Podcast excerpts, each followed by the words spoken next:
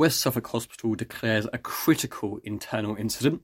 A County Lines drug dealer who peddled heroin and cocaine has been jailed for more than three years, and a unique bike train has had a successful debut term in action. I'm Cameron Reed, and this is your daily news update from Suffolk News. Up first, West Suffolk Hospital in Bury St Edmunds has declared a critical internal incident as it deals with significant pressure in its A and E. The hospital trust announced the incident on Monday, and it remains in place due to demands on the emergency department and treating patients with high medical needs. During a critical internal incident, the trust focuses on discharging patients, and as a result of the pressures, the average wait time in A and E at the Bury St Edmunds Hospital is higher than usual. Secondly, a County Lines drug dealer who peddled heroin and cocaine from a house in Haverhill has been jailed for more than three years.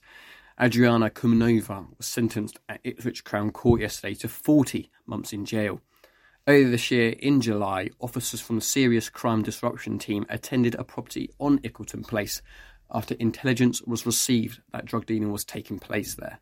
The thirty-three-year-old was arrested on suspicion of being concerned in the supply of Class A drugs. And finally, an innovative, one-of-a-kind bike train in Suffolk has had an overriding positive reaction to its debut term on the roads. There are only a handful of bike trains in the U K, but what makes the project in Bury St Edmunds unique is that it's the only one to run rides before and after school, as well as host it four days a week, whereas in the U K, other existing trains either take place in the morning or only do one day a week. The bike train has now run over fifty times. Since it began in September. Well, well, well, thank you very much to all of you for listening. That is everything for today. Uh, don't forget to follow Suffolk News on Facebook, Twitter and Instagram, and make sure to listen on Spotify and Apple Podcasts too. You can also subscribe to the I M News app. Just head to suffolk news dot co dot uk slash subscribe.